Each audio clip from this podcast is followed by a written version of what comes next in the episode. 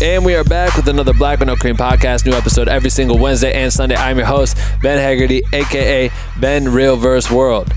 But before we get started, I just want to give a big shout out to our supporters on Patreon who are giving us a few bucks each month to keep this Black No Cream podcast and Black No Cream private community up and running. If you're a Patreon supporter already, that means you've unlocked opportunities to listen to this episode one week early or uh, you know get merch discounted and early access to public events and all the shit that we're gonna do anyway we appreciate you thank you so much. If you want to join patreon patreon.com slash black with no cream.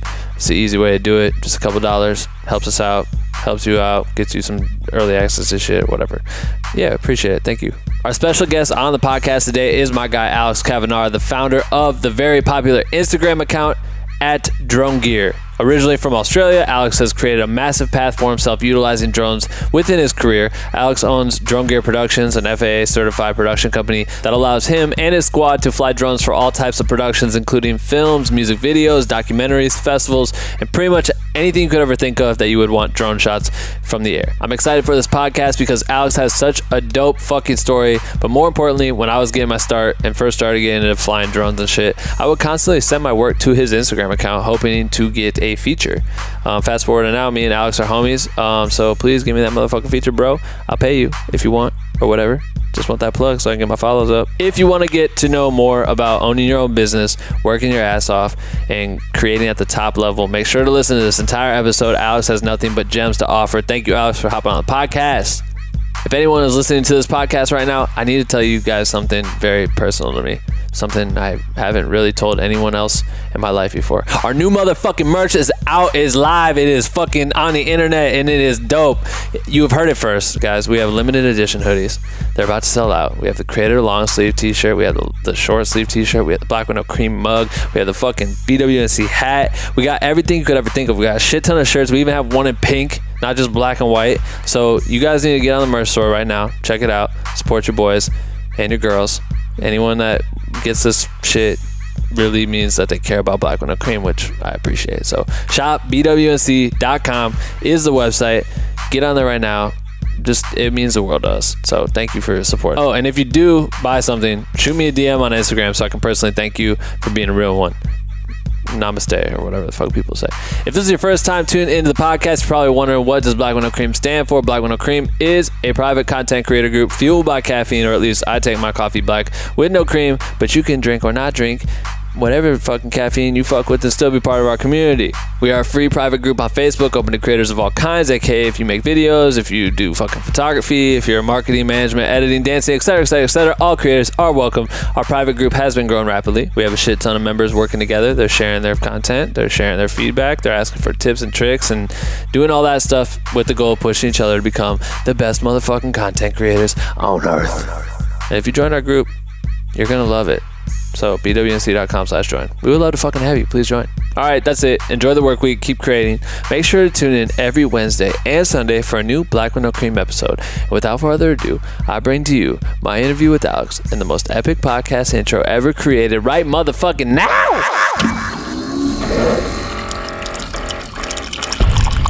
Attention. If you stop this podcast recording at any time, You will die. Do you want to live?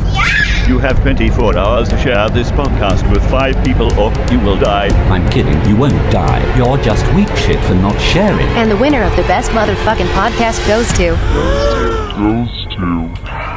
Black with no cream. What do you think? It's so fucking dumb and so fucking Ben Haggerty. I knew you would say that. And we are back with another Black with No Cream podcast. Yeah, How you like that intro? That was good. I loved it. Alex Kavanagh, Kavanaugh, yep. Kavanagh, aka Alex Cav. Unfortunately, like the judge. Okay. You know, if anyone watched the news. um, my surname's never been in the media so much from that judge, but um, nothing like him. From the judge? oh, it was a whole media thing. From you? What, what happened? Oh, it was like some judge here that was all over the news for like weeks. Same name? Yeah, same name, but spelt slightly differently. Did But- people think it was you then? No, but my uh, my last name was getting way too much media attention for, Hey, the, man, for the wrong reasons. Me, but- me and Macklemore have the exact same birth name. oh, really? So his name's Ben Haggerty, just spelled with like two G's and an E. Yeah. My ben, ben Haggerty with one G. and Yeah. Shit. When thrift shop popped off, I was I was getting a lot of messages. Yeah. Anyway, Cool. How you doing, dude? I'm good. I'm really good. Um, it's been such my busiest start to a year ever. Yeah. Media wise and travel and work wise. So yeah, things are good. Things are good. Yeah. If you could, I, I'll I'll preface this in the intro, but if you could let everyone know like what you do, what your specialties are, I've, I kind of summarize it in the beginning, but Yeah. So um, I'm from Australia, um, if you can't tell by the accent. but yeah, I'm a drone pilot. I uh, I've been flying for about seven years now. Um, I'm a CASA licensed drone pilot, which is Australia. I'm licensed in Australia, and I'm also an FAA licensed drone pilot here in the US. nice. Um, been living here for about five years. I think four officially. um, I had to do the back and forth a All lot, right. but um, I specialize in aerial cinematography, so drones. Um, my company also specializes in camera movement, so we have drone gear productions.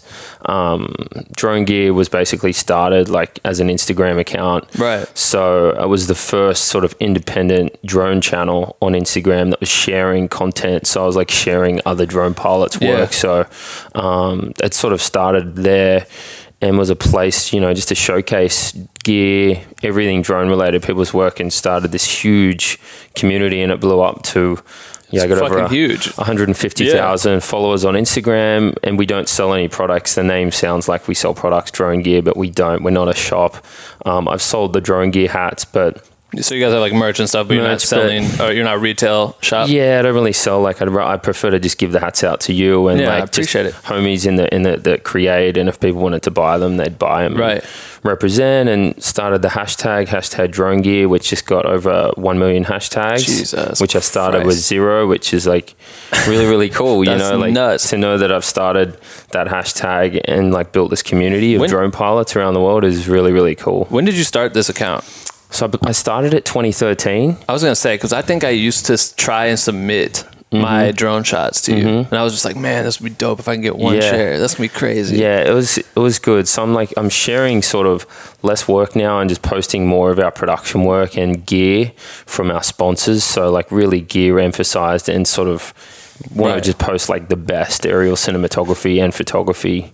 Well, and you guys, you've kind of created like the space to become like the verified uh, go-to guru, if you will, on all things drone related. You know, Yeah, so you know, I definitely don't know everything, but between me and all my friends that are really tight in the industry, if I can't answer something, I know someone that can Yeah. can do it. And if jobs come up, drone production jobs, if one of my mates is booked or needs help or needs gear, we all we all kind of help each other out. right. That's cool. Yeah. Um, so when did it become like a? I know we'll talk deeper into this a little bit, but when did you switch it from just an Instagram account that was cool to share content to starting to do production? Because you were probably getting booked yourself Yeah. personally, and then you kind of transformed it into a production company. Yeah, so it was always a place for me to showcase my work, which I was like, you know, I was, I've been the curator, so I'd post some cool videos and and do some, you know, drone boomerangs like you. You Yeah. do those sweet boomerangs that you do on concert and stuff. So They're people fun. would love those. Like, and I was doing it like before it Way was a- before. before it was I a know. thing, and it was like, but then other people would do it and. But um, I guess it turned into like specifically, you know, I shifted the company last year. I had um, an executive producer from another drone company who sort of had some beef with another company, and he's like, I, "I'm leaving." I was talking at NAB conference for Tiffen, which is a filter company, Right. Um, and they own Steadicam, so I'm sponsored by them. That's dope. I'm leaving Vegas. I get this phone call, and it's my, my mate Matt, who I used to work for this company, this drone production company. You like- used to, or he did? I did. I used to You work did? as a contractor Oh, right. for them, and he's like, "Dude, I'm over it. I'm like got screwed over on this, you know, as a partner." He's like, "I want to join Drone Gear and I want to start Drone Gear Productions." So it's like we've essentially sort of got two companies now. We've got hmm. Drone Gear as the, you know the YouTube and Instagram account, and then we've got Drone Gear Productions. Right. So now we're we're basically hiring drone pilots, and we're getting work in Hollywood and in the business, sort of Right. all around the US and the world, and like just because we have a large network of pilots, it's like if we can't do it like here, we, we've got someone in Canada or Australia. So Absolutely. yeah, we're just kind of building off that our community Hmm. and like having such a good relationship with all the drone pilots Right. to sort of start a premier drone production company. Because I know that you were. I, we tried to do this interview like three different times. Mm-hmm. I think one of the last ones you got booked out for like a Netflix job or something like Mm-hmm. that. So are you you're doing like anything from music videos to movies to Mm-hmm. Yeah. television or Yeah, so if I'm not doing a job, like because I've been traveling a lot lately from uh, my girlfriend, which we'll probably touch on in a Yeah. minute, but um, we've got I've got my team of guys. So just recently, a Fat Joe music video came up downtown LA. My producer got the phone call. We get he get he sorts out all the permits, all the insurances, all the paperwork. That's for for anyone that's looking to get into the drone industry. The biggest the hardest thing is the paperwork. You know, if you don't have the paperwork, Right. like you can't get the job. You can't turn up to these big jobs mm-hmm. without permits, without insurance. You just can't even walk on set. yeah.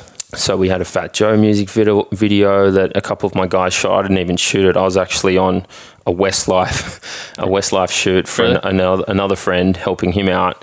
Which that shoot was a bit of a nightmare, but won't even go into that one. But the Fat Joe one went off flawlessly. Um, sent my two, one of my two best guys there. They did three shots, nailed each one, first take, Dope. done. Um, but yeah, I've done Netflix stuff, done Hulu series. Um, we've been doing some Apple series lately. Um, and then again, if I don't have certain gear or it's on another job, I'll pull in one of our drone pilots who has that gear. So we just did an Apple series up in Malibu before all the fires because Apple's about to release a streaming um, Right, right. series. So that was cool. Um, did a Ford five day Ford commercial last year with um, Academy Award winner Wally Pfister. Oh shit. Um, and that, that those commercials just aired. One of them aired last night on the Super oh Bowl damn, halftime. that's crazy. Yeah, not That's one of the stoppages, like halftime Ford commercial, three of my drone shots. So, Damn. and that was really cool. Yeah, and literally, um, the Academy Award winner Wally Pfister, who won his Academy Award for Inception, yeah. um, with Christopher Nolan. He was the DP cinematographer.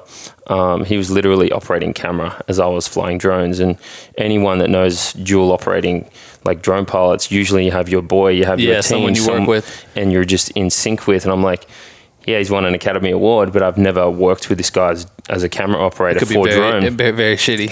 and um, that we definitely had a bad first day with the camera car. Their all their wireless signals interfering with the drone camera Oh, signals. So. I had pilot signal, and he didn't have his camera operator signal, and he was losing his mind. and it made me look really bad because I'd have the gear working, ready to go. Because when you're on set and on these big sets, you've got to be you got to Yeah. when when you're called, like you got to fucking nail the shot. Right. And as soon as the camera car came within like 200 feet, boom, the camera signal would drop. Damn. So there was still another four day shoot, but luckily um, I figured it out and I said, Wally, look, the camera car's got to go. When we're doing drone shots, no camera car, it's got to like piss off. Right. And as soon as the camera car pissed off, he had feed and like Everything The was last smooth. the last shot of that Super Bowl halftime commercial was this beautiful white. There was a top down. There was a Mustang shot before that, and then the final was just like you know epic beauty in the Mojave. And Damn. Yeah, so that was cool. I was like halftime Super Bowl, and it was the other one was aired, um, which was another Ford spot was aired on the uh, World Series Oh shit. Of time, So I'm like, fuck, that's, That's pretty. That's pretty cool. Yeah. Damn, that's Yeah. crazy, right? Like, Yeah. you, I mean, just to think about going from flying as a hobbyist and just having. What was your first drone that you ever had? My first drone was actually the Free Fly Systems CineStar 6, which is like DJI wasn't really a thing when I got into drones to put things in perspective. Right. Um, they were making some the Flame Wheel 550s, but there wasn't they weren't really known For for, for, drones yet. It Yeah. was really Free Fly Systems um, who made the CineStar 6 and the CineStar 8 and the giv the gimbals weren't you know they were servo based they weren't brushless Yeah. and like it was a fucking nightmare Yeah. you know what i mean it's like literally i had to buy a microsoft computer to have the software To work. adjust and i'm just like shit, shit was in german and like Oh, i'm just fuck. like yeah so um we've definitely come a long way Such a long way. and the first time I bought that, it was like 25 grand US. And I'm like strapped my Canon 5D Mark III at the time, which was like the thing. Yeah. And if like you could fly that, you were getting jobs. oh my god. First flight crashed. Oh like shit. the GPS wasn't working and it was like in ATTI mode. And I'm like, fuck, like had it configured to the wrong button. And I'm just like, This was a job or just the G- learning? yeah, this was learning, but I was just like out in the Oh, field. But like even like the GPS then was not good. yeah. And then DJI obviously came out with the Phantom, and like I remember seeing, I'm like, oh, this is a cool toy. You can strap the GoPro to it. And then they brought out a gimbal for it, Mm-hmm. and then they brought out a, like a two axis, then they brought out a three axis GoPro for gimbal. And you're like, cool, but this is still fisheye, and then everyone's getting the the uh, modified lenses, Right. so you could lose the fisheye, Yeah. and and then like that was cool. That three axis gimbal, you could get you you like usable shots, Right.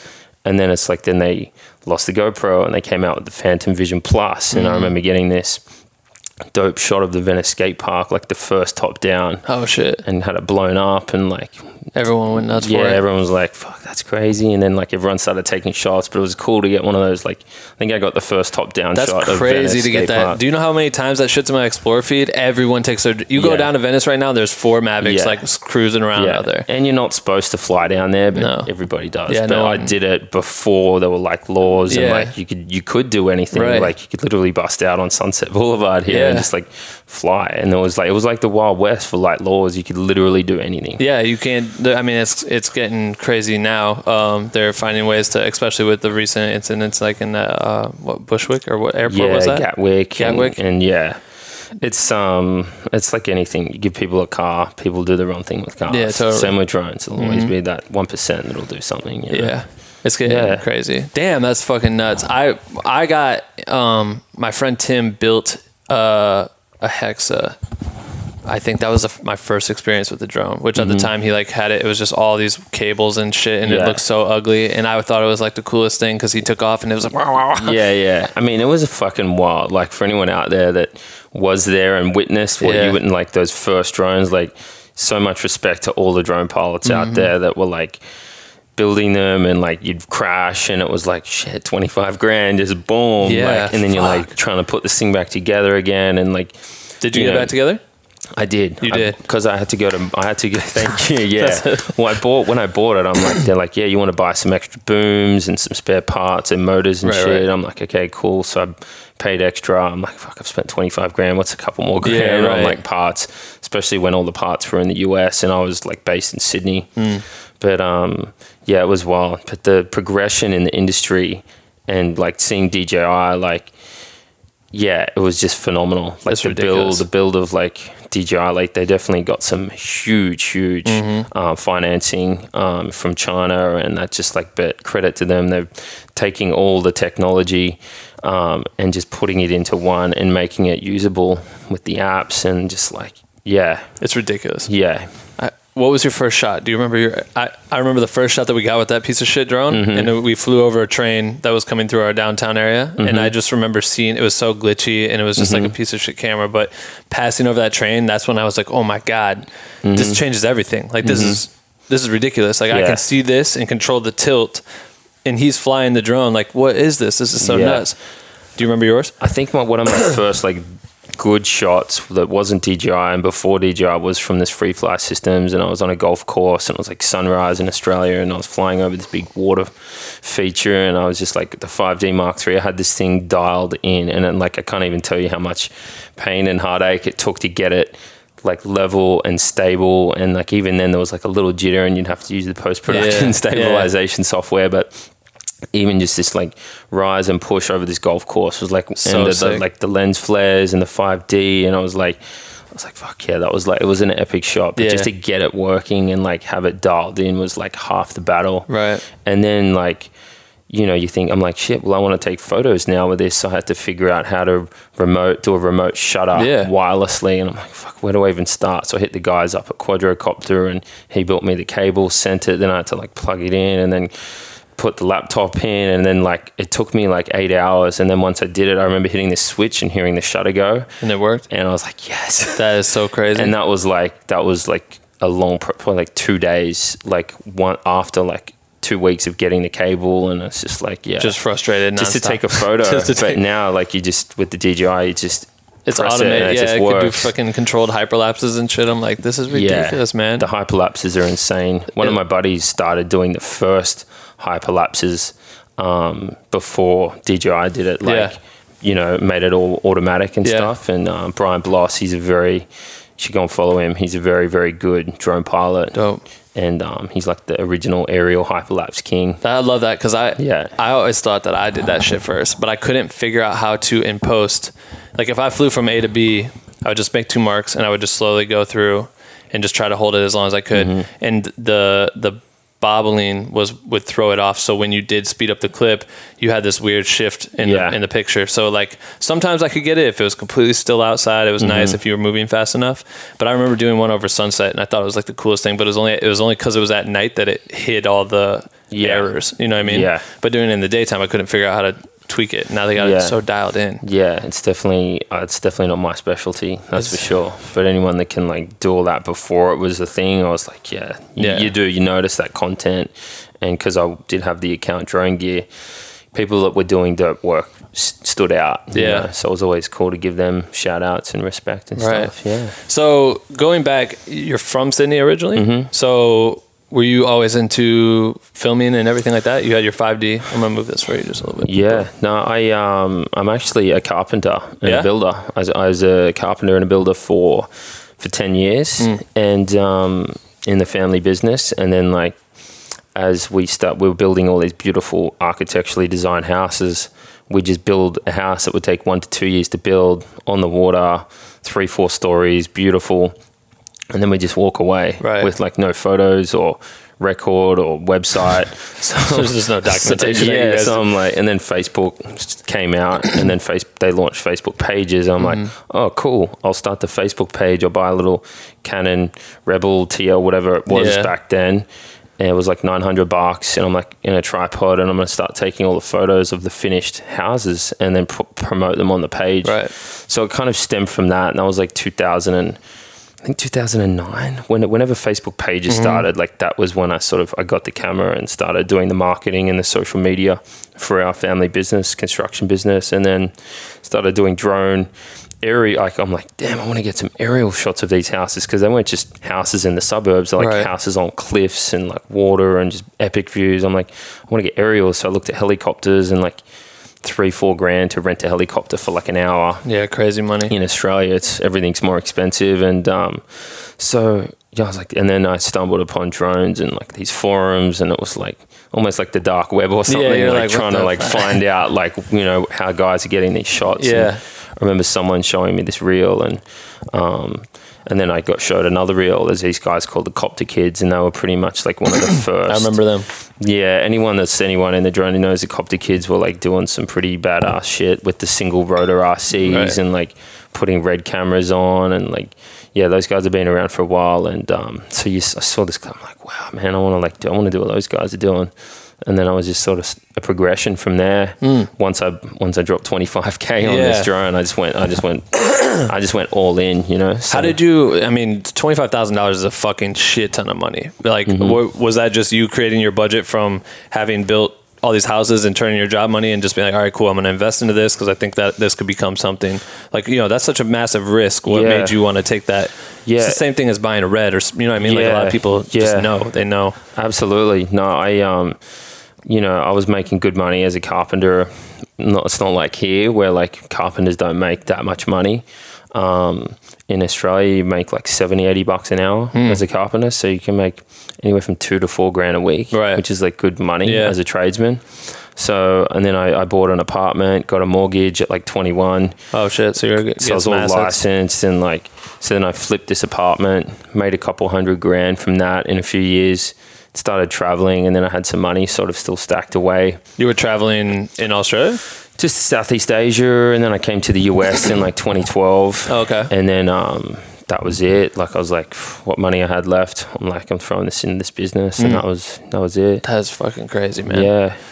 But yeah, it was like I always knew it was going to be big, but like I didn't think DJI would be like as massive as I would be. I'm like Yeah.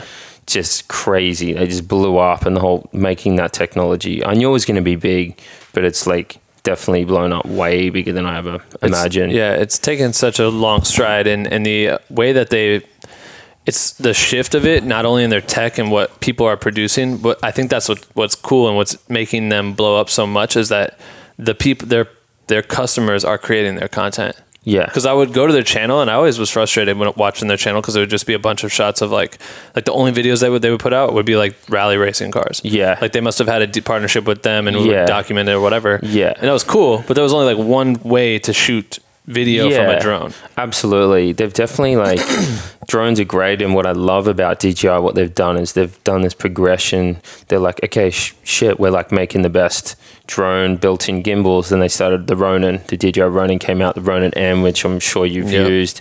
Um, and and that. any videographer, someone that's in even cinematography, if you're shooting features or docs, they've made this technology a work Mm-hmm. and be accessible and affordable for low indie stuff and it's like they've just they've really revolutionized like the camera movement Yeah. um, free fly systems was definitely one of the first companies Definitely, I was gonna say the Movi um, when the Movi came out the first time. I remember watching that video. yeah Uh, so shit. mad respect to that company and that was my first big purchase i was a, i was an, an investor you know i invested into that company but um yeah i've definitely um progressed more towards DJI.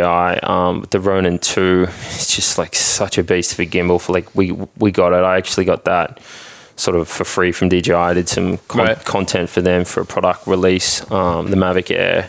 So um, I spoke at a couple of events for them and. Um, Pretty much got that Ronin 2 for free, and we've got the car gimbal. And I'm like, we've done 80 miles an hour with a fully loaded red package, 80 miles, and the gimbal has not broken It looked ridiculous. stable, That's rock insane. solid. We've got the Flow Cine Black Arm, which is a four-axis stabilizer that you can mount on a car, and it was just yeah, we coupled that with the Ronin two, and you're like 80 miles an hour, That's and it's just like stable. Jesus. it's just like mind-boggling. You shoot so, any car commercial. so yeah, they've done they've killed the drone gambit for filmmakers and you know ground operators, and they've done the wheels now, and Mm-hmm. they're just like yeah, it's a beast of a company. Yeah, they've they've definitely. So that you would say that, and I think the other issue is, which was harder for people that were not that didn't have as much of a budget to invest into it or were nervous, like they didn't know where it would go. Like I remember thinking spending a thousand dollars on the uh, what DJ the Phantom Two Plus or whatever. Mm-hmm. Yeah, The Vision 2 Plus? Two Plus, yeah. I remember being like, fuck, do I buy this? I don't know. Like I was just trying to get into the real estate game in mm-hmm. Iowa. I was like, you know, getting the Ronin and stuff like that. Mm-hmm. And I borrowed my friends and I would just like hover it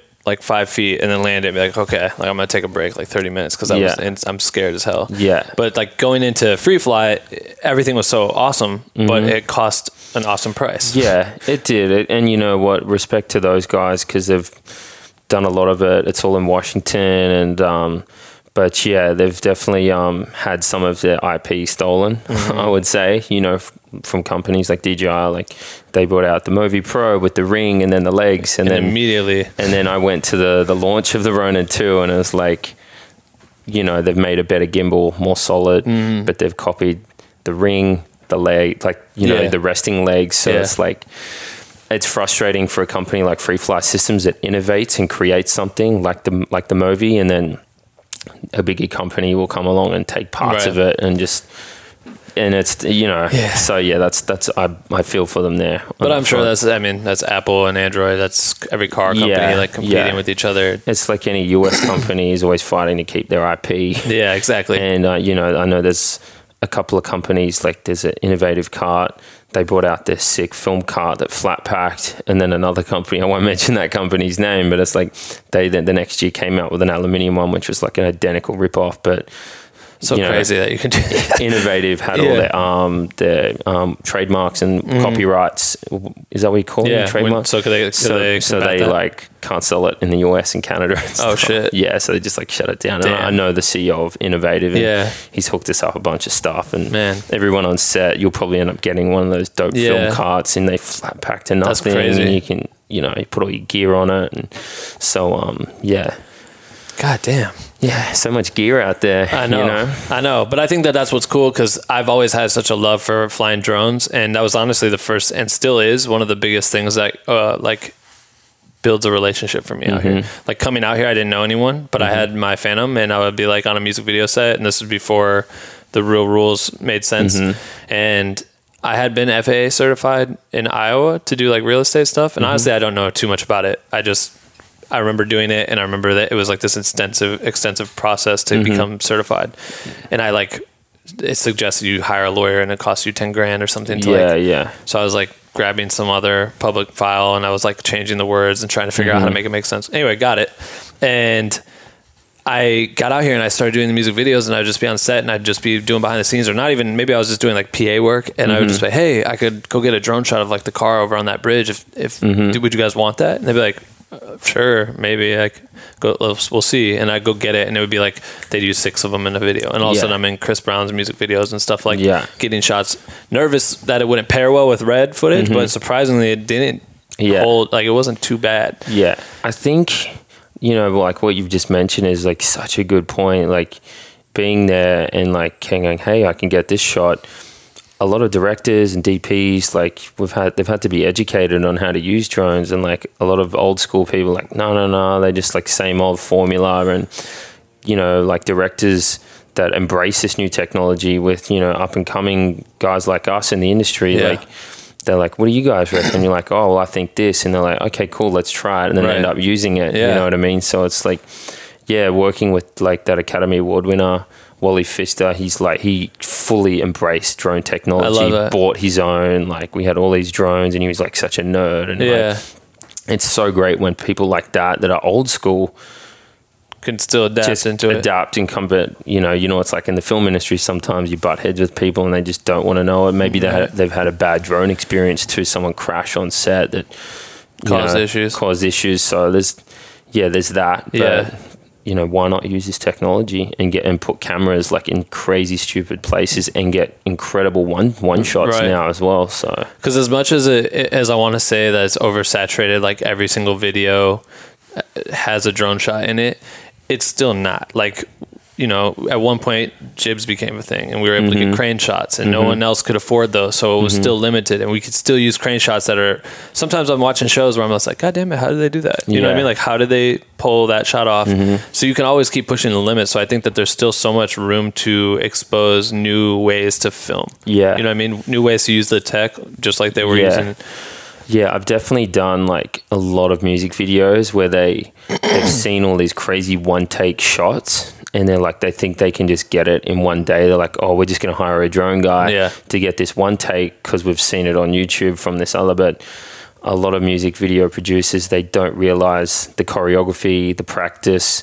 Like it's like anything. Like the dancers practice for weeks, as, Right. as I'm sure you're Yeah. aware of, working with those big productions, weeks to get their dance and all their moves in sync Absolutely. drone pilots, if you want a really, really expansive one take shot, you need pre production meetings. You need to, like, you need the drone pilots to practice. You need talent to, you know, people to stand in where the mm. talent's going to be. Because I've gone out and I've had music videos, and every time I get a music video job, I, pr- I cringe almost because it's like, Because you know that the rapper's not going to show up till five minutes before his take. yeah, it's not even that. I think it's like client expectation for budget is always they expect the world, but they've only got you know pennies, and it's like I'm down to do like indie help out on indie productions and stuff, but it's like your expectations got to be realistic with the budget. Yeah. You know, like Yeah. I got friends like, you know, I'm starting the Drone Gear podcast soon, and I just called my mate Eric Maloney, who's producer and um, for Prox Cinema, Hmm. and his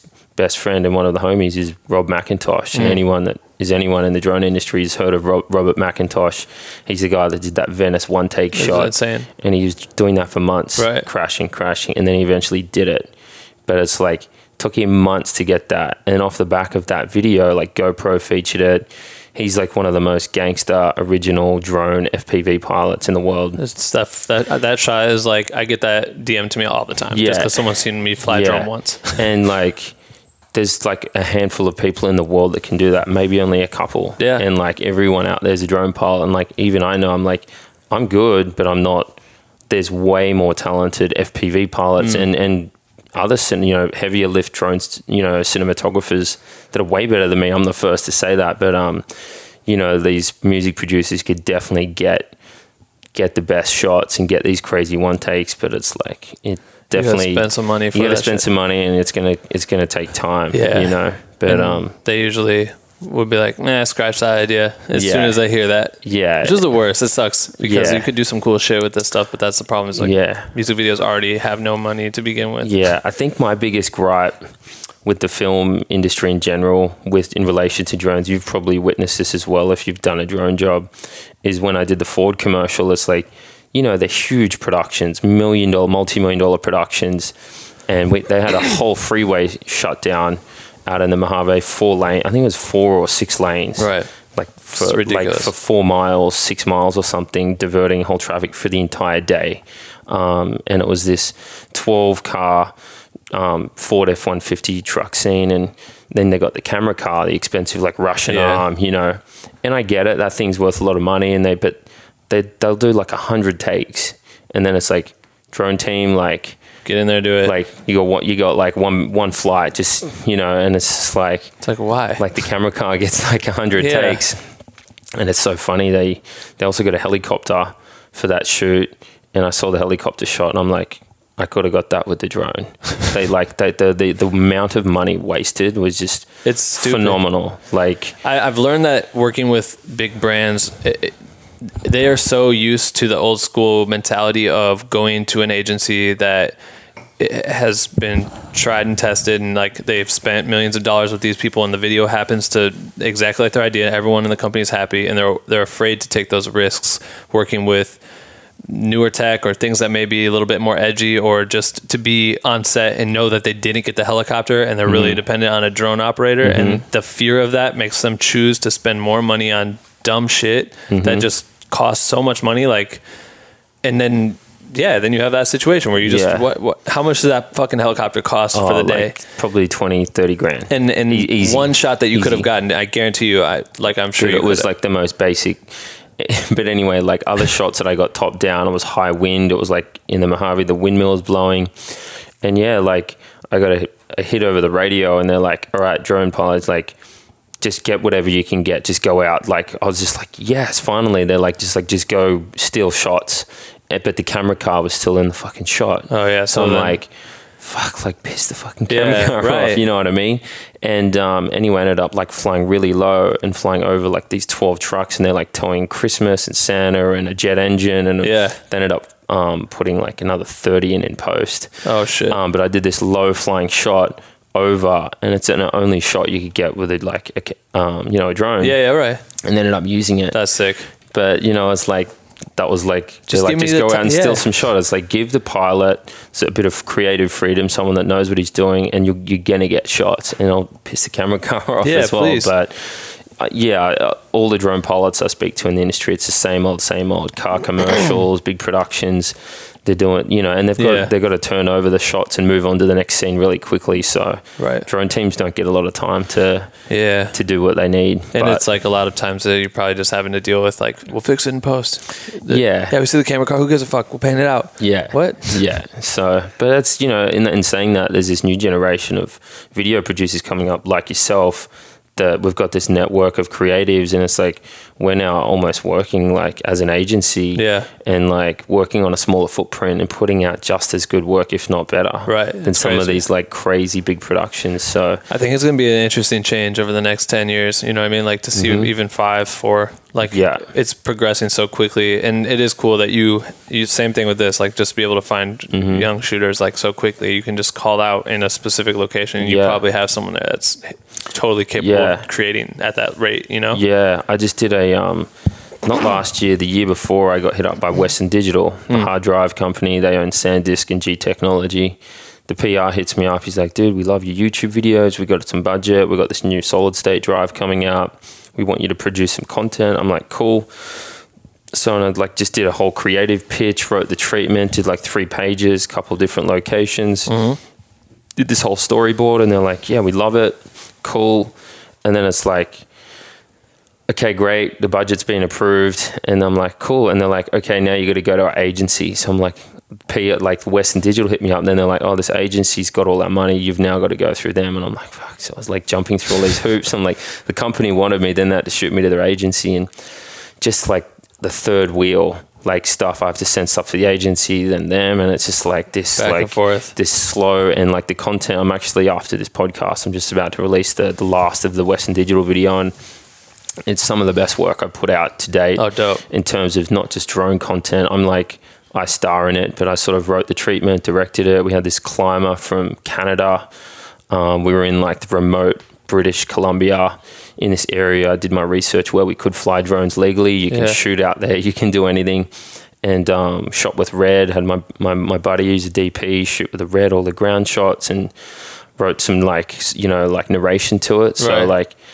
Yeah, it's a product, but it's like it's a really the, the, the cinematic shots are just beautiful. Yeah, I I can send you some of them too if you want to overlay it Hell over yeah. the video. But um, that's Yeah, please. dropping on our Instagram in a couple of hours. But like, it took like tw- over twelve months from like Start to from when they like from when I got the email. It's like you're making a feature, yo. yeah. How long is the spot? Man, like legal and all this stuff, and I'm just like, man, just, just let me deal with you guys direct. You know what I mean? You'll sit. It is weird that people do that. Like Yeah. if they love it, you show them exactly what you're gonna do. Cool, cool, cool. Now go do this long, Yeah. long drive to be able to get to where you need to be. Yeah, and just like on that note, like with that company, like the agency, and I'm like, I ended up sort of talking to the PR guy from Western Digital, and I'm like, oh, how much is that like agency like?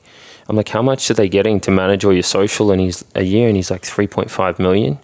And I like look at their socials, and like my one account is bigger than all three of their companies' Instagram accounts combined. I'm like, this fuck? is not right. Yeah, like, it's not and right. the content, like they're posting out of focus, like pictures and like just like this basic Following shit. shitty trends and, And not I'm- doing it right. Yeah, I'm like, just like, who's managing this? Like, so it's just like there's so much opportunity out there, like I know. to to come up and like take some of these Yeah. contracts and like, yeah, Do you think that you will start trying to aim to do stuff like that? yeah, Right. Just- absolutely.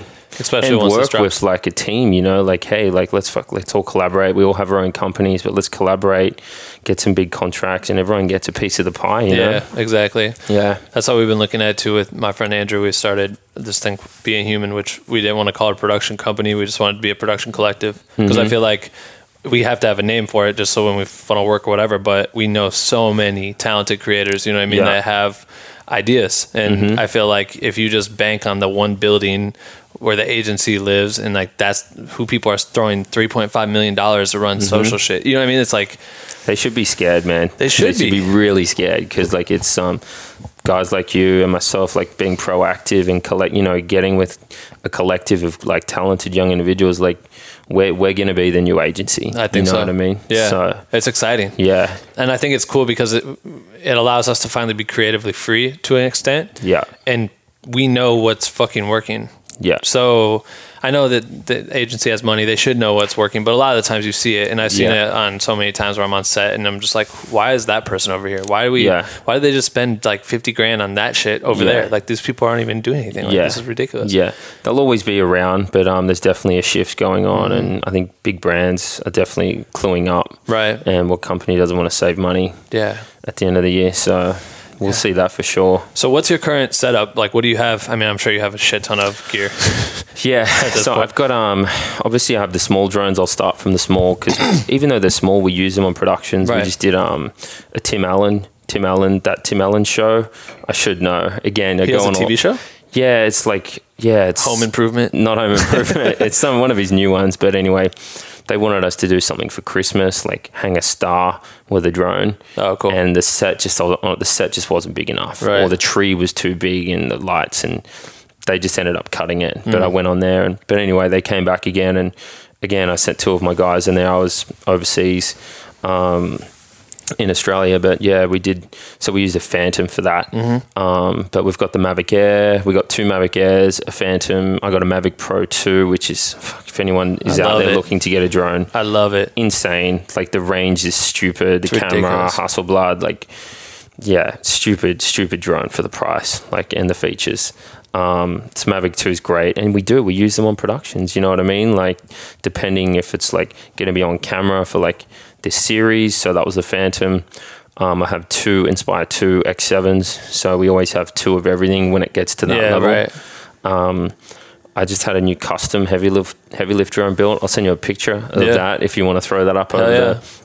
Um, which is a beast. It's a X8, and that's got um, it's been. I had it designed to carry the Ronin 2, Okay, word. so it's a beast. Yeah. Um, and red and heavier lens packages. What's So, the difference um, between getting that and uh, what does DJI have that? Um, the Matrice 600? yeah. So this one just can lift Way lift, more? Lift way more. Mm, So you're So- limited on lenses at that point and Yeah. bodies. And, Yeah, there's the legal limit is 55 pounds. Right. Total, total like package, drone and everything. But this one's been designed to take 65 total weight. Hmm. But So that makes it better to fly at 55, and you can get approvals for over 55. It's just a few Yeah, hoops and paper, paperwork you Right. got to jump through. But I presented that drone at CES Mm. actually at the Tiffen booth. I spoke for Tiffen again each day talking about drone filtration, but had this monster drone on stage, and the guy that built the drone built the drone that flew Casey Neistat. Remember the Casey Ah, Neistat video? yeah. I wonder what the, that the snowboarding one. Yeah, that shit was so cool. um, he built that, and he actually didn't get any credit for it because Well, I saw the BTS video. Wasn't there like a couple? Were they the dudes that were like building it in the truck, or that wasn't him? the guys that like that did the video just flew it. They didn't build the drone, so they may have put it together like Mm. Yeah. In Assembled pieces, it, assembled right. it. I think they shot that in Finland. Yeah. Mm-hmm. that video because they couldn't do it legally in the US, so they shot it in Finland, and there was also a bit of. Um, It's post work. a little post work, I think, on him being lifted. I think that may have been a helicopter and some Hollywood stuff, but Mm. they, you know, it was a flying drone that could tow him. Yeah. You know, and it was just a beast. So um, this guy Johnny Beavers built that, in his company's Mid Atlantic Multi Rotor, and um, he's probably one of the biggest names in the industry that no one's ever heard of. Yeah. He just quietly kills it. Um, flew 165 times last year to jobs. Um, so I've always looked up to him as an aerial cinematographer. When I first got into the industry, he was like The one. he was someone that was like doing really really well and Right. very technical and can build anything. Um, so yeah, he built that drone for Casey that flew Casey Neistat. So I'm like, this is the guy that I want to design and build this drone, something Right. that's going to be rock solid.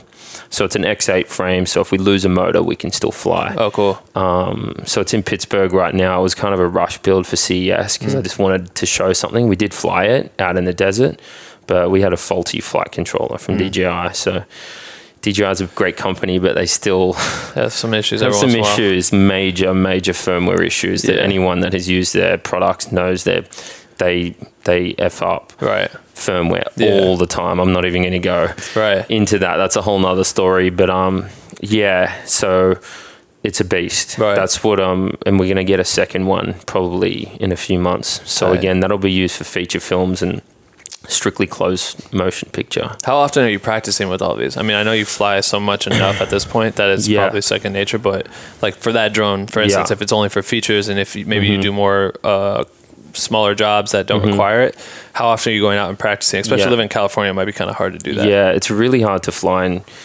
Los Angeles in general, like with legal places. Yeah. Um, there's plenty of private properties. With drones like that, you basically want to be flying on private property all the time, um, just for safety reasons. Um, but I haven't been able to fly it because it's gone back to Pittsburgh to get sort of um, all, all these the flight controller and power management unit fixed. But um, when we get it back, I'll be flying at least three or four times a week with that Right. and I want to log a certain amount of hours before we actually put it into into shoots. Mm. I really want to test the speed, weight, flight times. You know, do twenty flights. Yeah, back you to need back, to know it. Fully loaded, like you know, simulate some shots. So we've got to we've got to basically prove that this drone is worth like airworthiness Yeah. before taking it on, on set, safety wise, and come up with our safe safe flight um, work manuals and flight logs. So, because Johnny wants to sell this drone as well Oh, cool. but it they're made to order because they're quite expensive. Yeah, yeah. It'll be around eighteen to twenty thousand dollars to for that drone to buy um, without a gimbal. Right. So the Alta Eight is about the same, Okay. and this can lift more than the Alta Eight. Damn. And it has the DJI flight controller, which is super super. It's DJI. It's Yeah. rock solid Right. once it's working, and it's not Yeah, yeah. like it's the A3 Pro. It's that's what DJI was really well known for to, to start with was their flight controller. So it's kind of exciting, but it's also nerve nerve wracking when you're flying 100 150000 dollars worth of gear in the air. So And you're one of the first ones to do it. yeah, so it's like there's other guys doing it, but it's like there's maybe a dozen in the world Yeah. that are flying drones like that regularly. That's So insane. Once we get it up and running and we get a second one, we can then rent it out on shoots. Yeah, of course. A lot of people in the industry that have drone production companies are really interested in this drone because it has a new brushless motor system from a company that I work with, and the power to weight ratio. Where the flight time, it's all about flight times. Right. So we're looking at going to be having longer flight times with heavier payloads. How long is longer? What What is 10, that? What's, 10 what to averaging? 15 minutes. Right now, you're at like what eight to The 10? Alta 8 fully loaded is maxing out at like seven, eight minutes Shit. flight time, like max eight Yeah. minutes.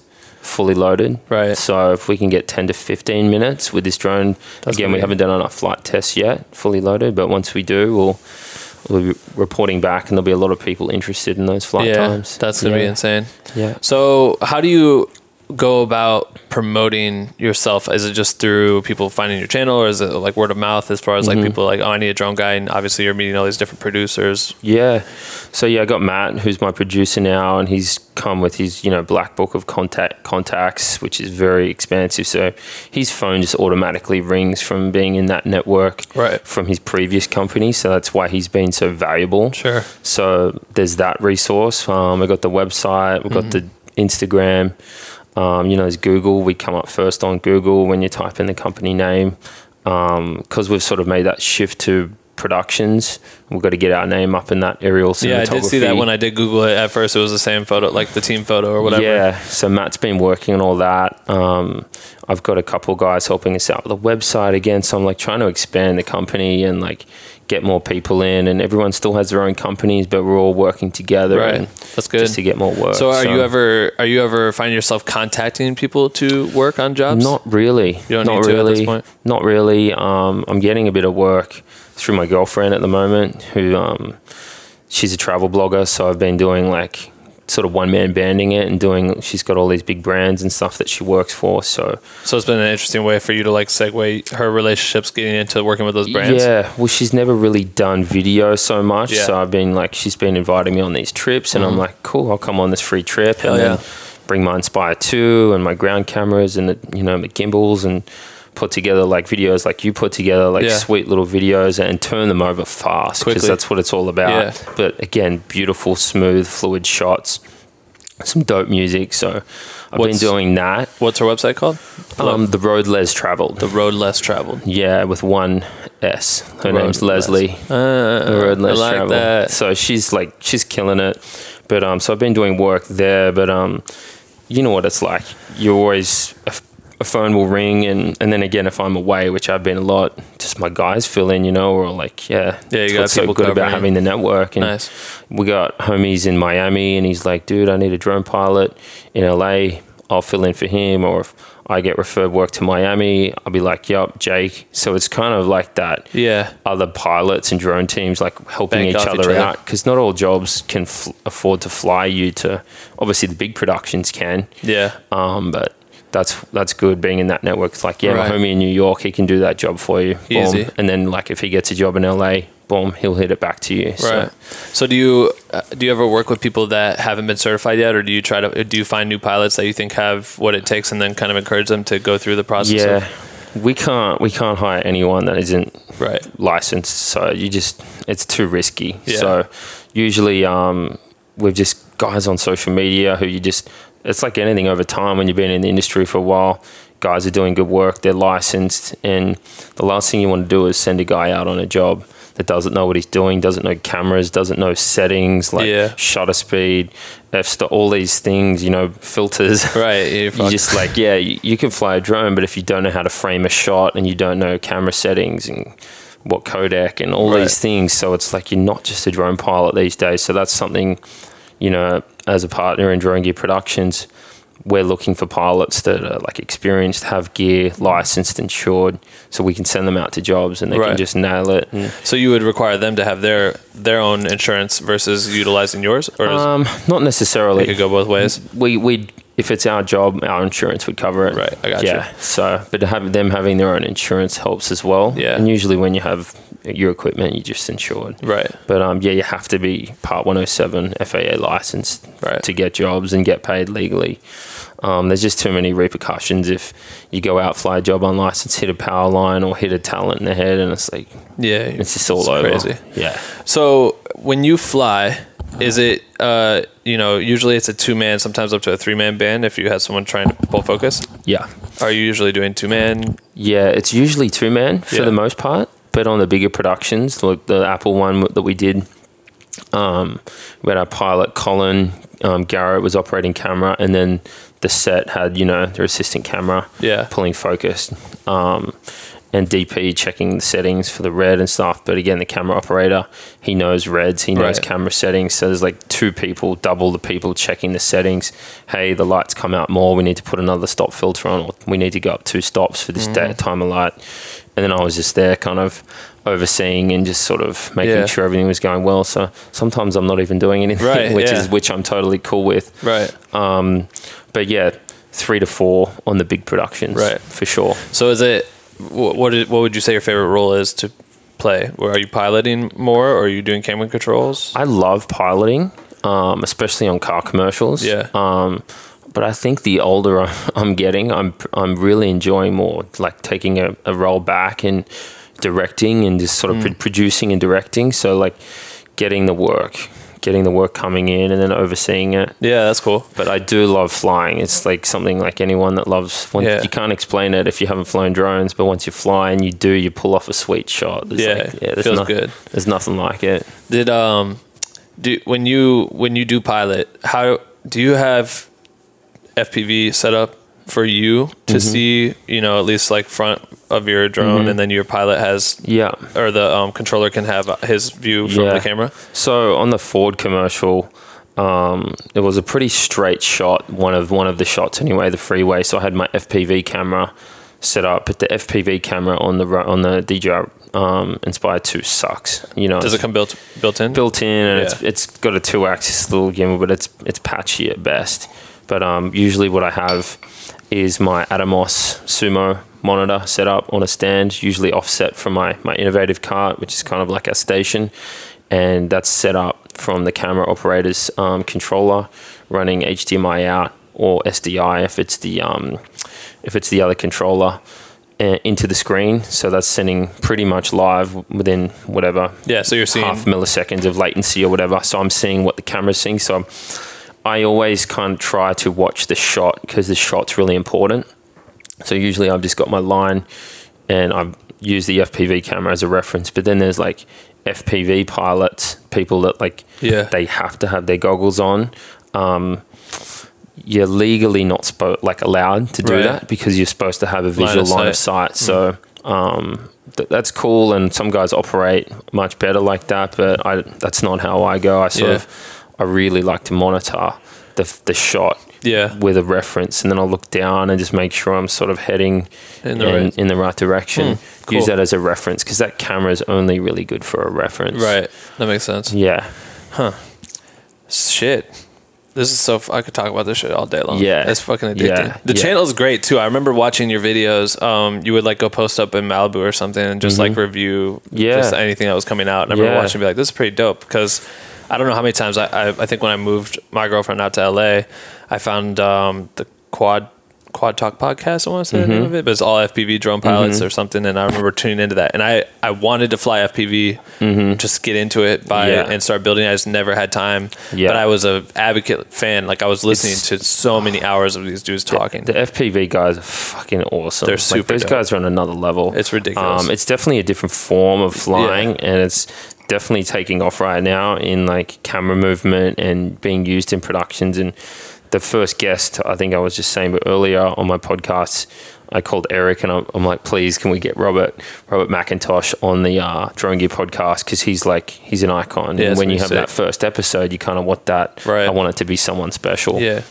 So um, mad respect for all the FPV flyers out there and any YouTuber as well. When I was out doing these YouTube reviews, I wasn't getting paid. There's like so much work that goes into them. I was like, usually in media, you're either like really, really busy, and then you have like these lulls, which can be a couple of weeks, maybe even a month, but then it just picks up, and then it's like crazy again. So I use those lulls in the media game to like, all right, cool. I'm going to do some YouTube videos, reviews, tutorials. If something from DJI was like upsetting me, or I didn't know, I couldn't find a way to do it, I'd figure out how to do it, and then do a tutorial on Yeah. it. So it's a good way of it's a good way of giving back. Yeah, it's super helpful. Like Yeah. for me, just even if it was shit I wasn't even using, I was just like kind of curious anyway. So just to you know, it's like picking up a book and learning Mm-hmm. Yeah. something you don't necessarily need to know. Yeah, the channel, the YouTube channel I started definitely was very.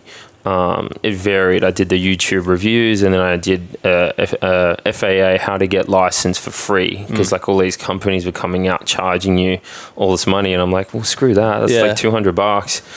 All the materials online. It's a little bit harder, but I just showed people the resources, how you can get licensed for free and save yourself 200 bucks. Did that pop off? Yeah, yeah, it's got like over twenty or thirty thousand views I'm or sure, something. like- but it's like people are like, oh, great, that was super helpful. But it's it's old now. The thing Right. with YouTube is, you know, you got to like Keep keep, on the content. So that's been my hardest thing with that is like consistency. And Do you think that it would be easier to do? You were talking about building your podcast studio by having that space to create in. Do you Mm-hmm. Think it'd be easier just like you said, flick on the lights and just pop out a Yeah. tutorial real quick? Absolutely.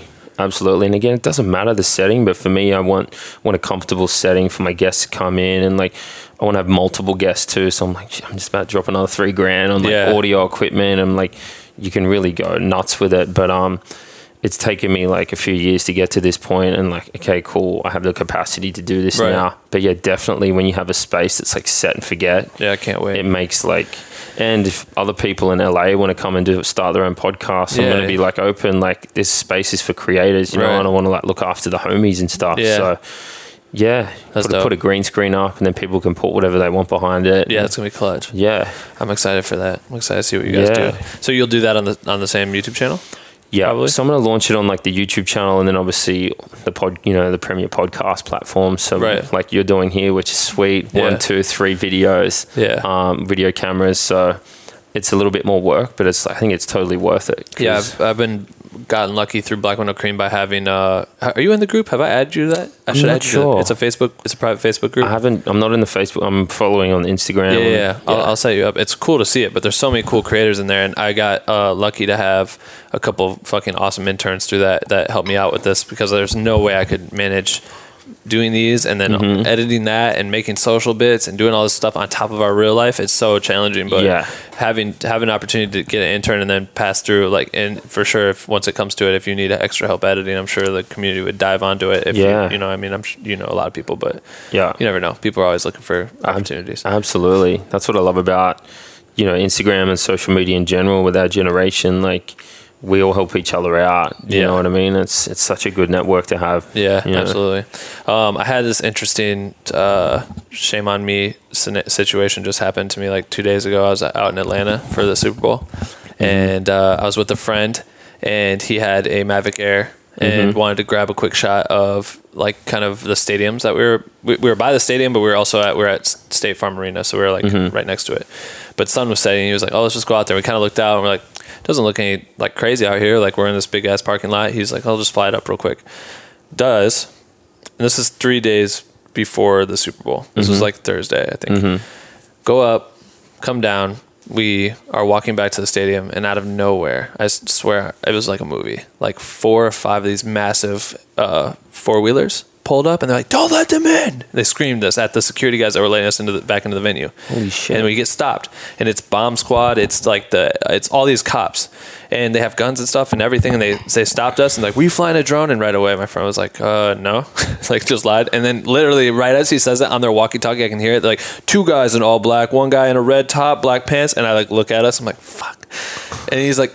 Come here, and he brings us over, and he's like, "Yo, give me the drone." He takes it. They take it, and they, they're doing every all the tests for bombs, and they're like, "This is a no-fly zone." We're like, "Like the Super Bowl's not for like four days. Are you sh- like still? It's still a no-fly zone." Like, and Dusty isn't. He doesn't like fly all the time, but he's Yeah, just like, yeah, yeah. it usually blocks my. Uh, uh, doesn't allow me to fly if it's a no-fly zone. I Yeah. guess it's built into the app. Yeah, the geofencing. Yeah, and he's like, but it was fine. It worked fine. And he's like, no, no, it came out today. It's this whole thing. It's a military fly zone now. Like, no one's allowed to fly in here. We're like, well, we saw another drone flying, but it was theirs. yeah, So they had one up running. yeah. Anyway, long story short, they call the FBI and the FAA over.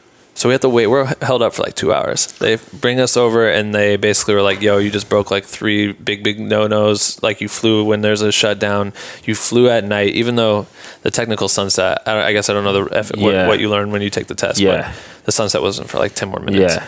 And then uh, flew over a crowd of people, even though we said we were over a parking lot. He's like, if it, you know, Yeah, something messes yeah. up. Yeah. It was insane. So now he's kind of waiting. It's a federal offense. Wow. It was like the most he insane thing doesn't I've to go seen. to court or anything, does he? he doesn't know. He's they basically just took the drone and they said it's evidence and they're going to contact him down the road. And it was pretty wild. Yeah, But it's it- crazy now. Like with DJI and you know the FAA, like they literally can like have access. Like when you fly somewhere, like they can share that information with the FBI like instantly. It was and it's insane. Like, and it's like GPS. Like they probably had like a program up.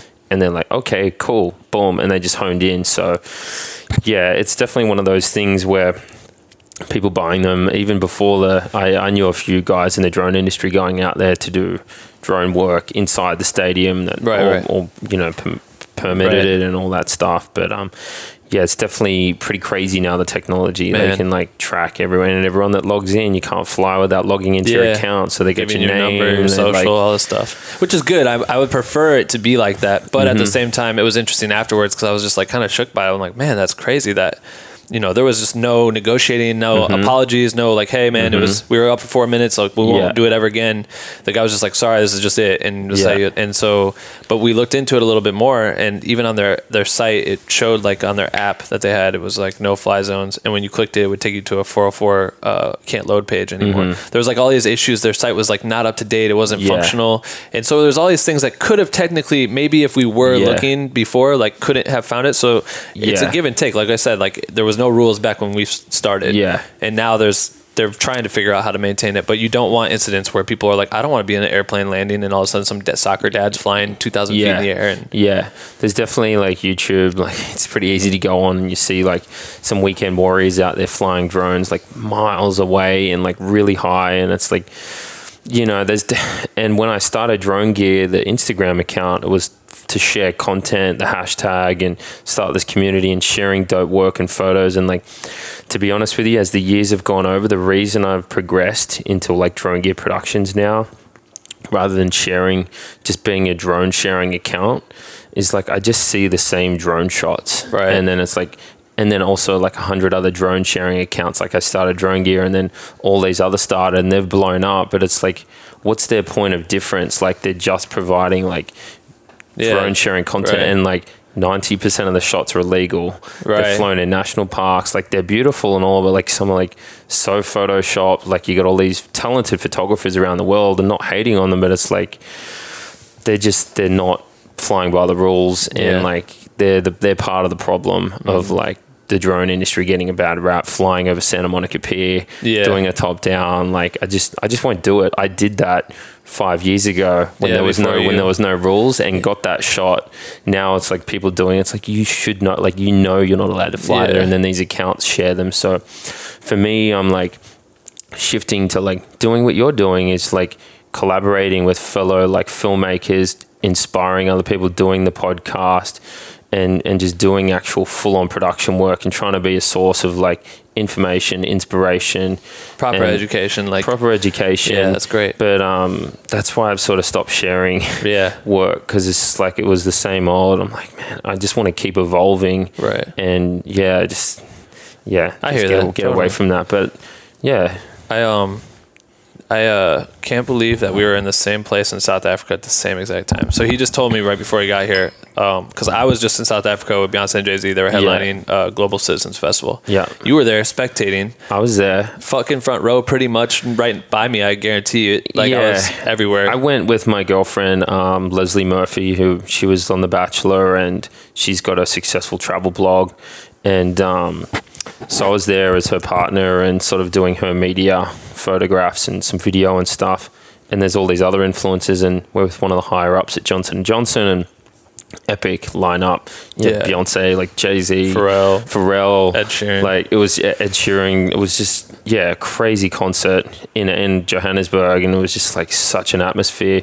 And um, yeah, we're in the front row, and then like he's like the Johnson and Johnson reps, like yeah, we got the best seats, and then there's this scaffolding right there, and he's like okay, calls the president, like we're going up to a box, but I saw like two days before I met this guy in this random mall in Johannesburg and I'm like and he's like oh I'm part of Beyonce's like video team and stuff I'm like oh I know, I know this guy on Instagram Ben he's like killing it doing Yeah. all like this amazing behind the scenes and video and I'm like fucking love his work and then he's like oh Ben's my homie and I'm like "Oh, I wish I remembered this yeah, guy's fuck. name I wish I knew who it was. but uh, he was like talking you up, and That's I'm so talking tight. you up, and like, and I'm like, but you would have been so busy, and I was like, so How crazy is that, yo? That's so random. It's crazy. What a small um, world, That was like a cool. Like, had you ever been to Africa before? no, it was fucking insane. It's nuts. been. We did like a whole run. We went to uh, us out that we were in Johannesburg for like two a week and a half maybe, Mm-hmm. and then after the show we went up to Dubai, and we were there. I'd never been there, and then we went to India, and she performed at this like private wedding.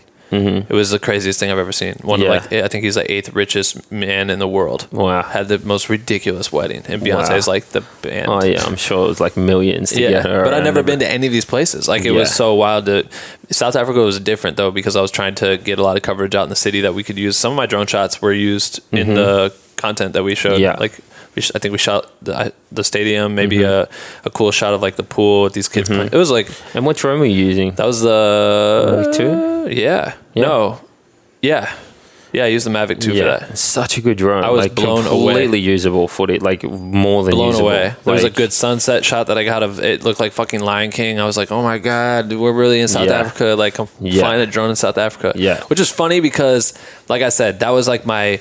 Uh, I'm I'm blanking on the word I want to say, but that was like my step forward into getting into relationships with people. Like, oh hey, I have a drone. You want to see this? Boom. I think like the weirdest one was. Mm-hmm. Yeah. Um, I was at. Uh, I ended up at uh, Zac Efron's house one night. Yeah. mad random Yeah. after party there's like eight of us and my friend said something like he was talking about how someone flew a drone they found it in his pool and when they got it out the sd card worked and they put it in there was footage of him and his brother like in their house like taking showers like you know he's got the cool glass front What? and so someone had been filming their house must have crashed and landed in their pool Oh my god. got it. And so when we were going out on the balcony, he's like, "Hey guys, shut the lights off. Shut the lights off on the balcony. Like I don't want to turn them on. I'm paranoid that there's people out here filming us. I'd rather keep it low key." Yeah, yeah, And my friend right away is like, "Ben flies drones," and I was like, "Yeah, but not like creepy. I'm not." I don't do it creepy. Like I Yeah, showed him a yeah. video of like Yeah. a, a, a whale or something that I got. He's like, "Oh, this is cool, man. We gotta let's go fly sometime." And they gave me his number. I'm like, "This is the most random shit ever." Yeah. Mm-hmm. But it's stuff like that that would always happen because it was so new and I it was so portable. Like the fact that I could put it in a backpack Yeah. and just have one with me. Yeah. And then be able to do it and confidently get a shot real quick that mm-hmm. I feel safe doing it and Absolutely. maneuvers and everything. It's I think too when you have that arsenal of equipment, so you don't just like do groundwork. It's like, hey, I have a drone, I can get some quick establishing shots. It's a point of difference for you as a creator. yeah, And it's like, yeah, we're gonna hire you over so and so next Right. time. Like, yeah, Ben's so great to work with. He can he's like in doing multiple things. But Yeah. yeah. it's such a great perspective, you know. And I love it. Every production now has a drone. yeah, absolutely. You know. Everybody, even every real estate agent has a drone. Yeah. just But that was crazy us being in the same country at the same time. But um, I was like, I, I was like, yeah, of course he's here. He's like, you know, I was like following you on Instagram Yeah. and all your dope stories and stuff. I wish we could have linked up. That would have been fucking tight. I know, I know. Next, But, um, next time in Johannesburg. Yeah, next time. Next time. Yeah. Um, so I always let the Black with No Cream community ask. I, I let them know that you were coming like an hour and a half ago. So I Mm-hmm. got a couple questions. I let them ask you questions and I just read them off real quick. So you can do these kind of quick. Mm-hmm. Um, I, I think I like this first question, which is from Tommy Johnson. He said best crash story, which I think your first one's pretty fucking good. Like to think that a twenty thousand dollar dollar drone. god! If we could talk for another like thirty minutes, on, and I've heard and like seen a lot. Um, my best one, honestly, like yeah, I crashed the expensive drone, which was big, but my best crash story I was on the most basic fucking shoot ever in Malibu, and it was um, what's it, what's it called? That surf breakers. I think they call it border, the border with Um, yeah. the Ventura, the county line, county line, and state parks there. And it was like for some, you know, American Idol. Yeah. It's like for some Chinese like it was for some Chinese version like the Chinese rap Right. or whatever. Like they got a rap one of that, and it was just they were coming to America and they wanted all these different shots in Malibu and Hollywood and stuff. So start the day, I'm like county line, no power lines. we've got approval, everything's legit. Not even shooting talent, just like basic shit Yeah, just landscape. and there's like nothing, like no, nothing in the way except for one lifeguard tower on the point, the blue, the famous Yeah, iconic yeah, blue California, Smoked like. it. And I'm working with this new camera operator and this guy's company, who's this British guy, he's a really nice guy. And um, he just kind of comes and stands there and oversees and has the headsets on and and then like he's like, all right, cool. So we're doing all these shots. He's like, all right, cool. Let's do like a wrap around around the lifeguard tower, like low and like in line with it. So I'm like, I wanted to get close. So I'm like, all right, I'm gonna move over here and we're all on the comms. But I'm like, you guys have me visually that way. So like cue me. Yeah. You know, like cue me when to make my move. And they're like, okay, okay, cool. And I'm like watching the drone. I'm not even watching the screen because I just, you know, that, Yeah. that depth perception. So I'm like, okay, cool. I've got this line and they have there to cue me that way. And he's like in the screen, he's like, okay, make your shot. I'm like, make he's like make your move. I'm like okay, I make my move because he cued me. Boom, straight into the lifeguard tower, Inspire 2 X7, Oh, like shit. like you know eight grand just like fucking explodes, Oh, no. like boom.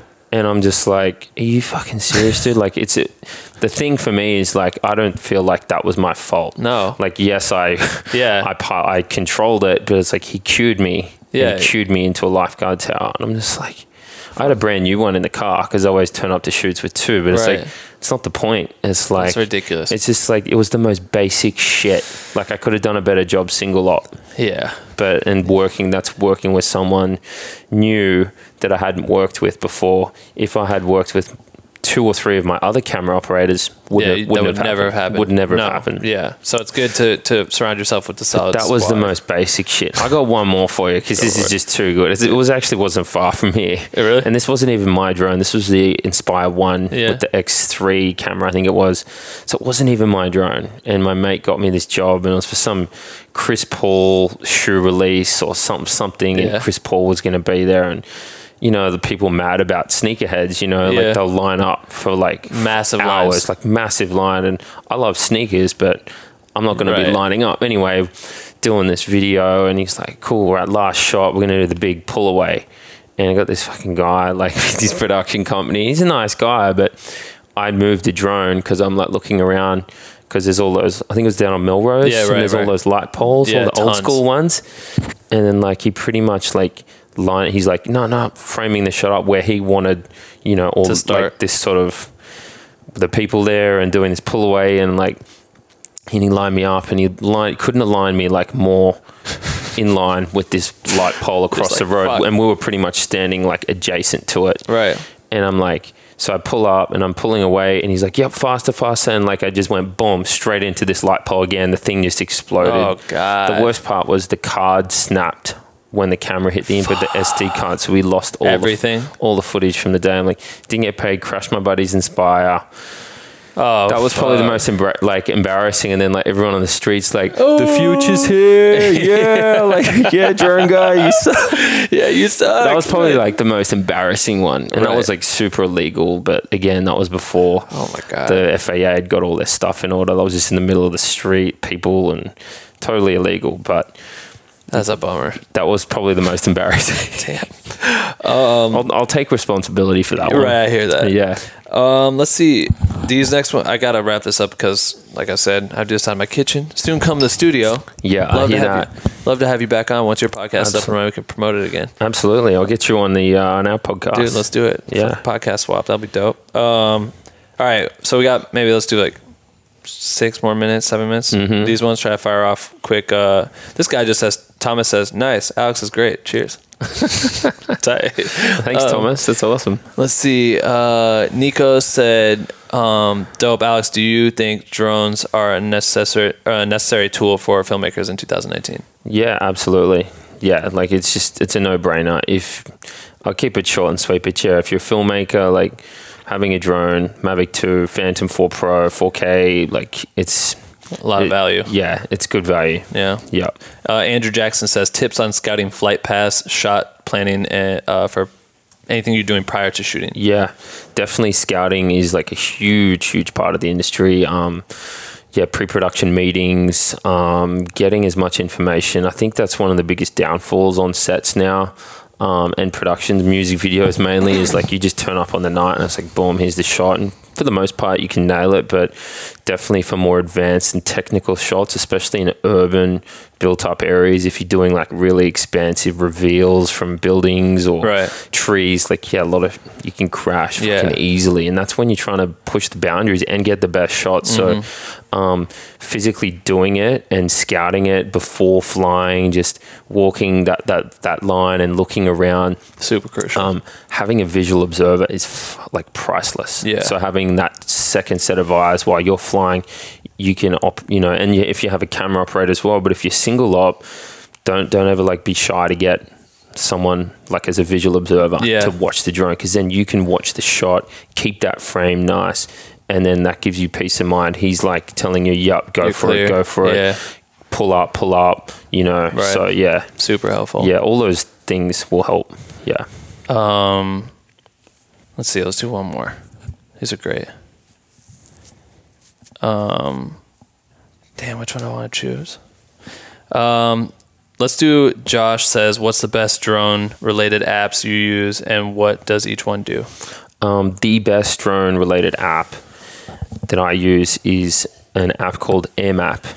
Um, it's a just air, and then I think it's M A P. I think yeah, it's just AirMap as it as it sounds, and that is linked with the database, and you can actually log your flights and check if they're legal. If you're an FAA Part 107 pilot, you can log your flights, check them if they're legal, and um, basically log an area comes up green and that goes to the FAA and, and you can get approvals that way as Oh, well. cool. So AirMap is a great, great. Um, I think it's linked to this system called LAANC or La- LANARC. I don't, I don't know. It's Something. one Yeah. coded word, but it's a way to get approvals for flights and stuff. How so long does that usually take to get the approval? instant, Really? instant. Some of them, if the airspace is sweet, Yeah. like just instant. Wow, that's dope. And it's basically a way of like notifying other drone pilots, hey, I'm flying here. I've got this area locked down. We've got to shoot. It's all Yeah. legit. But usually, if you're a legit production, you've got to get you know insurance for the city, you know, certificates of insurance for the Yeah. city. Um, it's all about public liability now. It's a bit of a pain in the ass. Yeah, but for sure. Yeah. it is what it is. Yeah. Um, let's end in on this one. What is the most challenging shot you've ever pulled off? Your proudest shot that you've ever got? The most challenging shot I've ever pulled off, man. It's it's like hard because there's like so many. Um, I'm trying to think about that now. I don't know what stands out the most. There's been so that's like a really difficult question. you gotta like go through the log. Yeah, I don't know. I think like my most, I think some of the proudest work I've done is obviously the Ford Ford commercial stuff, Yeah. like and being on the Super Bowl and the World Series commercials. That was pretty cool. Um, I did some one take shots for a Hulu series which hasn't been released yet. That was pretty pretty like technical. Um, just like seemed simple, but like Yeah. just some. It was a really long one shot and had to get it perfect. Um, another one we did for um, not not Ozark. It was um, a Ca- Castle Rock. I did for another drone production company, but um, did some really sort of wide and low push-ins, and then again coming in really really slow, and again Right. dual ops. So just those are probably some of my most technical ones. Did you do the Ozark shit? I didn't do? Ozark. No. I was wondering. Those shots were nice. Yeah. I like that show. Um, but yeah, a lot of the stuff I don't even know where it goes sometimes. Like Yeah, I just turn up and I do it, and it's like for some series, and I'm like the call sheets are like a bible, and Yeah. you just you just turn up, do your shot, do Mm. it well, and it goes somewhere. Do you ever put your stuff up on like stock stock images or No, you don't ever do not it? really. license it that way? Not really. I've I've licensed some stuff out of Hollywood. I think for Steve Harvey's Steve TV. Yeah. Some Hollywood and just did various Right. shots which I'd already had. Yeah. that's that was like a few grand easy. So, but again, that's super saturated right, Right. now. The stock market, like the stock footage. So many people. But I do. think yeah, one of the better shots I got last year was um, for an investigation discovery shoot where I did this just again this simple reveal. Um, sort of behind these trees, in, in between this house, coming down as three cop cars were coming through, Oh, and then cool. through the shot. that was planned, or you just caught that happened to catch the cop cars. It was like I just got like creative freedom and just did it and ended up using it at Sick. a course and it was like a really expansive, revealing shot. So yeah, I can I got a lot. yeah, you know. so many. I'm excited. but um yeah. Um, cool. Well, if people made it this far into the podcast, I always let you pick a hashtag. And Mm-hmm. so my what I tell them to do is go to your Instagram, whatever Mm-hmm. the most. Which Instagram would you want them to go to?